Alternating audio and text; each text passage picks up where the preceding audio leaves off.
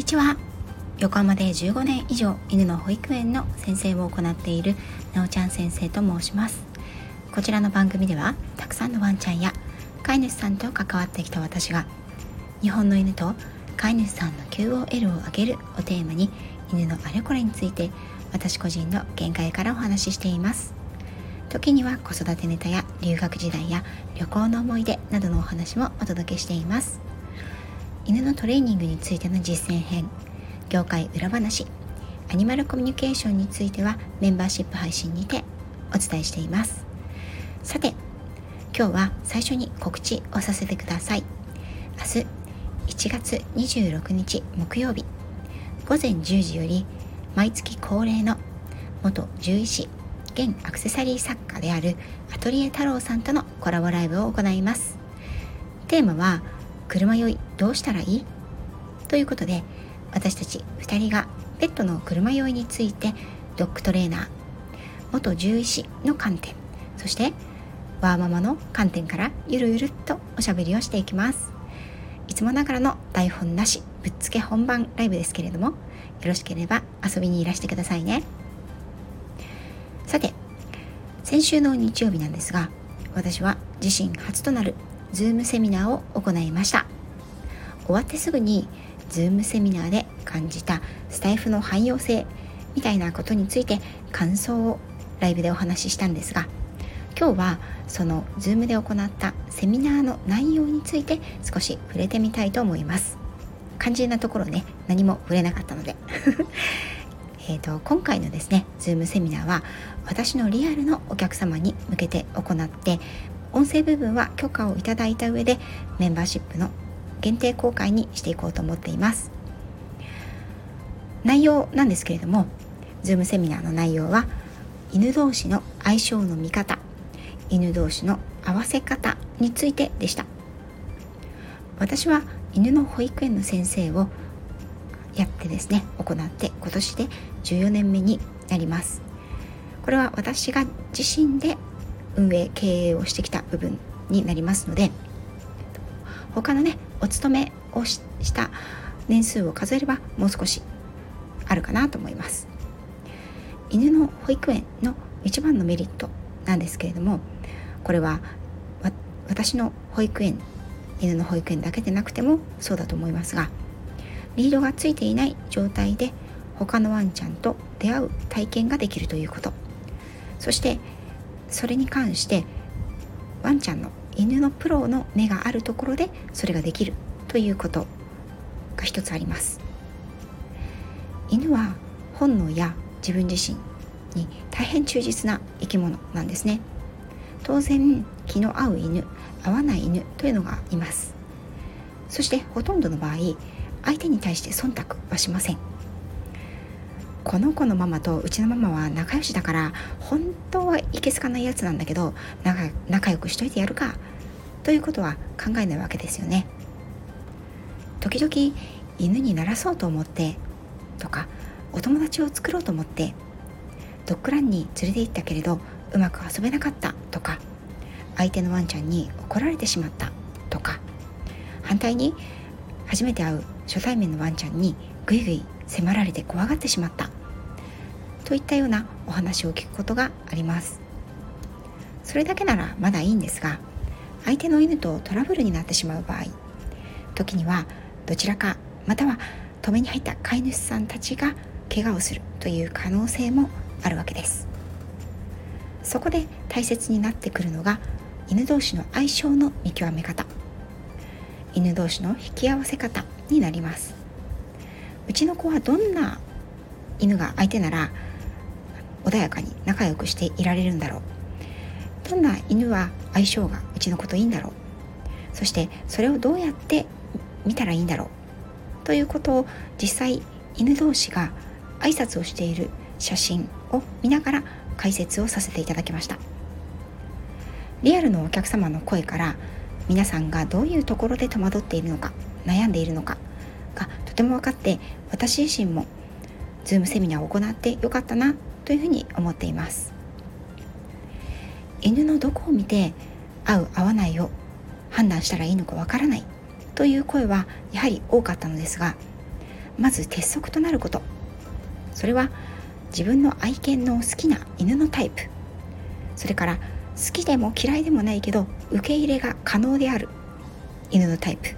そして苦手な犬のタイプをきちんと知っておくということです。生後1歳ぐらいまでのワンちゃんであればいろんなタイプの犬に社会化のために引き合わせるというのはとても大切です。ただしこの時でも怖い思い嫌な思いをしてしまうとこういうタイプの犬は嫌い怖いというイメージやトラウマを後に作り上げてしまうことになるのでファーストインプレッション第一印象をうまく導入してあげることは大切なんですよね。当然のことですが愛犬が自分の愛犬がですね相手のことを好きでも相手は自分の愛犬のことをそんなに好きではないという場合ももちろんあります。また最初は仲良く遊んでいたのに疲れて休みたい時に相手または自分のワンちゃんが休ませてくれなかったため急に怒り始めてしまったとか怒られてしまったということもよくあります。特に子犬同士若い犬同士の遊び方というのはまだね慣れていなかったりとか自分の気持ち自分の遊びたいという欲求だけで動くことが多いですからヒートアップしすぎてトラブルに発展するということはよくあります。遊んでいても状況は急に変わることがよくありますので犬同士が遊んでいる際にはよくその遊びを観察することが必要です。私はヒートアップしてきたなと思う時には一度犬たちにストップをかけて犬たち同士を止めてクールダウンをさせるようにしています。犬が相手や自分が置かれている状況をどう思っているかそれを知るためには犬のボディーランゲージをなるべく多く知っておく。そしてそのボディーランゲージを読み解くスキルがあると大変便利です。誤解されやすいのは尻尾を振っていると喜んでいるとかうなっている時は怒っているといったような、まあ、犬が出すサインですけれどもこれらはそれ以外の理由で尻尾を振ったりうなったりするということもよくあるんですね。その他にも犬たちは目まぐるしく変わるサインを常に出し合っています。これは対犬に対しても出しますし対人間に対しても出します。一般的には耳や尻尾が伏せていると怖がっていると言われますがそもそも垂れ耳の犬は分かりにくかったり巻きを尻尾がねくるんと巻いているワンちゃんや尻尾をカットされているワンちゃんというのは尾っぽとか耳による判断それはしづらいですよね。その場合でも必ず何かしらのサインを犬たちは出しています。サインを正しく知るためには普段のリラックスしている愛犬の体の様子を正確に把握しておくことがとても大切です。リラックスしている体の状態つまりニュートラルつまりフラットな状態から何がどう変化しているのか。その変化の度合いが心の変化の度合いに直結するからです。興奮する嬉しい楽しい悲しい怖い怒っている。そうした感情が頂点に達する前に犬たちは必ず些細でも体のサインを出しています。私たちプロフェッショナルはそのサインを複数の犬たち同時に見ることに長けていると思います。ですからトラブルを事前に防ぎ相性が良さそうな犬たち同士を引き合わせ安全に過ごさせるということができるのかなというふうに思います。ただしこれにはそれなりの経験や技術そして集中力がいります。そしてまた判断力もいります。ですから広大な敷地に大多数の犬40頭とかね30頭とかねそこにスタッフが1人2人という施設の場合はきちんと犬同士の相性や一頭一頭を見られているのかなと私自身は少し疑問に思ってしまう場合があります。もちろんこの子はこういう性格。こういう時にこういう行動をする。こういうことが好き。こういうことは苦手。ということは一頭一頭把握されていると思うのですが犬は生き物ですからマニュアル通りに完全にはいかないものです。皆さんは愛犬さんのサインどれだけ知っていますか？もしよかったらコメントなどでも教えてくださいね。また近いうちに犬同士の相性を見ようという一般向けの Zoom セミナーも行えたらいいなと思っています。準備ができたら皆様にお知らせしたいと思っています。ということで本日は先日行った Zoom セミナーの内容についてどんなことをお話ししたのかということを少しお話ししてみましたドッグトレーナーや訓練士さん、ね、というものはおそらくですねあのうちの犬犬友がいないんですとかね他の犬と仲良くできないんですというふうに飼い主さんが相談した場合にですね私も以前の配信でお話を何度かしておりますけれども犬友は必要ありませんというふうに言われることも多くあると思います。私もあの、基本的には犬友というのはそんなに必要ではない必須なものではないというふうに思っていますがそれでもねやはりあの他のワンちゃんと合わせたいとかねまああのお友達にならなくてもせめて喧嘩はしないでほしいとかね そういったお気持ちもねすごく分かりますのでそういった場合に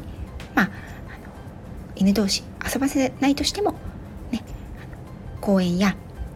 広場。いつも行くお散歩ルートなんかで必ず会うワンちゃんとか。こっちに寄ってきてくれるワンちゃんとか。そういったワンちゃんっていらっしゃると思うのでそういった時に相性を見てどのぐらいまで近づくか。どの辺まで行ったら話すか。っていうことを判断する。材料があるととてもいいんじゃないかなというふうに思っております。なので私自身は犬とも仲良く遊べるワンちゃんがたくさんいるというよりも受け入れ可能である犬をね増やしていく受け入れ可能である。これは言い換えて言うと適度にスルーができるワンちゃんですね。はい。そういったお付き合いができる子がね増えていくといいんじゃないかなというふうに思っています。ちなみにうちの愛犬みことさんなんですけれどもうちのみことさんも苦手なタイプ必ずいます。それはねズームセミナーの時にもあの皆さん参加してくださった皆さんにお話ししたんですけれどもこういうワンちゃんは苦手っていう子がはっきり今未だにいますので、うん、それをねきちんと飼い主である私が知っておくことで事前にトラブルを防ぐということもできますよね。なので皆さんにも是非受け入れ可能なワンちゃんそして苦手なワンちゃんそしてお友達になれそうな可能性のあるワンちゃん、ね、それらの3種類の分類をできておくといいかなと思っています。はい、最後まで聞いていただきありがとうございました。